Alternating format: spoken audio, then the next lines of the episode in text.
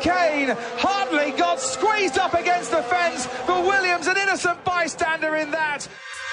And in news this morning, Brendon Hartley has been dropped by Formula One team Toro Rosso. His uh, seat will be taken by Alexander Albon in 2019. Our motorsport coverage on Radio Sport with CRC. Support men's health when you buy CRC Movember cans.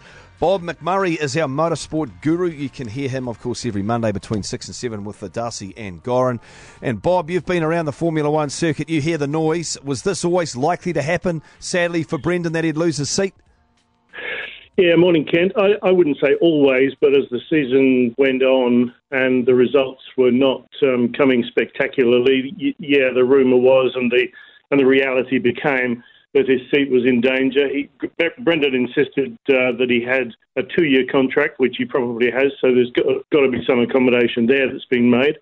Um, although that could have been performance clauses and all sorts of things. But I think as the season went on, it became not obvious, but quite likely that um, Toro Rosso were going to look for another driver, and Alexander Albon was kind of the next one on the production line. Although I've got to say, I'm not so sure about the move. I don't think Albon is uh, a major star as yet.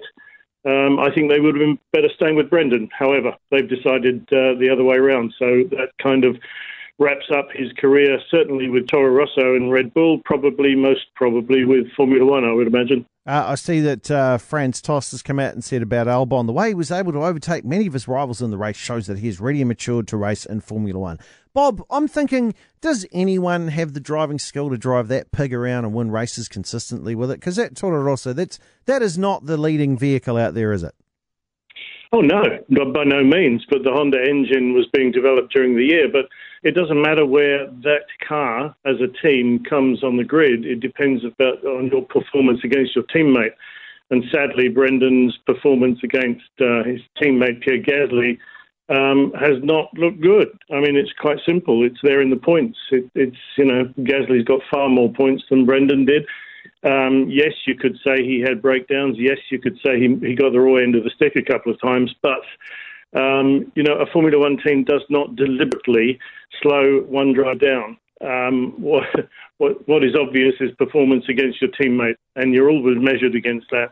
And um, they obviously consider that Brendon's performance against Pierre Gasly wasn't good enough to stay on. Why do you suspect he might be done with Formula One now?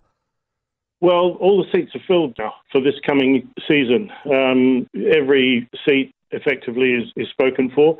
So there's got, not going to be any seats in Formula One. The best he can hope for, I would imagine, is to pick up a, a third driver, a test driver uh, role with a team. And this is where I really do think that uh, Toro Rosso and their their senior team, Red Bull, would be wise to keep hold of Brendon because um, they're all using this new Honda engine next year, of which Brendon has one year's experience, obviously. He's a very good test driver. He's developed a Porsche uh, sports car, he's developed a Mercedes Formula One car. I think they would be wise to, to uh, keep him on, but I don't know if that's going to happen or not. Um, it could depend on his contract and what they actually want to get out of things. Maybe it's time for Brendon to look at, um, at new pastures somewhere outside of Formula One. Bob, what do you think Brendon could have done better this year? Uh, he could have performed better. I mean, that, that's quite simple, really. And I'm not being down on Brendon. I think he's a fantastic driver. Um, he, he, he simply could have beaten Gasly uh, better by qualifying better. He pretty much all the time, apart from one or two occasions, qualified behind Gasly. And when Gasly qualified behind Brendon, Gasly always ended up better up on the finishing um, points than, than Hartley. So I think it was simply performance on track. Um, and, you know, how can you how can you say you've done better? He was doing his level best, simple as that, and uh, it just didn't quite work out. Speculation though about his future had been hanging over him for the past few few weeks, if not months. Bob, is it easy for a Formula One driver to block all of that stuff out?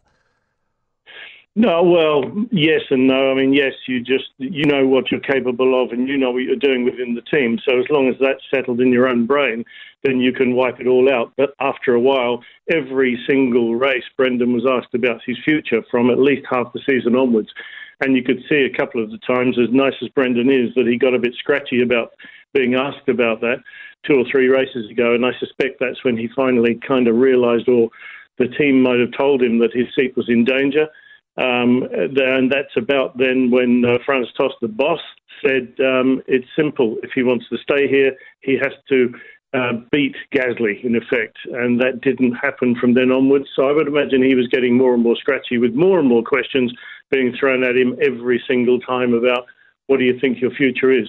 That's going to affect anybody. It doesn't matter if you're a, you know, you're, you're driving a truck on the road or you're driving a Formula One car. It's got to affect you, isn't it? I mean, you could even hear him getting a bit snippy in the car with the team, uh, uh, what a couple of weeks ago, wasn't it? But when you move from up to Formula One, which I imagine is the pinnacle to get to drive in, uh, I know there's other classes that but that he can go and drive drive back to, Bob. But how long do you think it would need for him to go off and kick rocks and be a bit disappointed before he gets back behind the wheel of one of the other cars without it feeling like a big come down? Well, he's a very very determined young man. Brendon. Um, you know, he was kicked out of Formula One or kicked out of Red Bull some years ago and came back into it. And he changed his complete attitude. And you don't, you know, you don't do that unless you are a determined young man.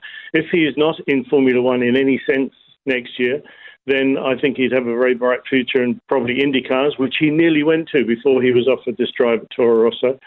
Um, he was offered a drive with the Ganassi team as a partner to Scott Dixon.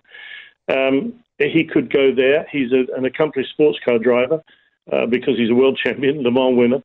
Uh, there's all sorts of things he he can do, but I think um, he's he's not he's not one to just sit back and watch the world go by while he makes the decision. I would think he's already uh, trying to decide, or at least think, what he's going to do next season. I don't suppose this news came to him at the same time as it came to us. I think he was aware of this news um, maybe one or two or three races ago.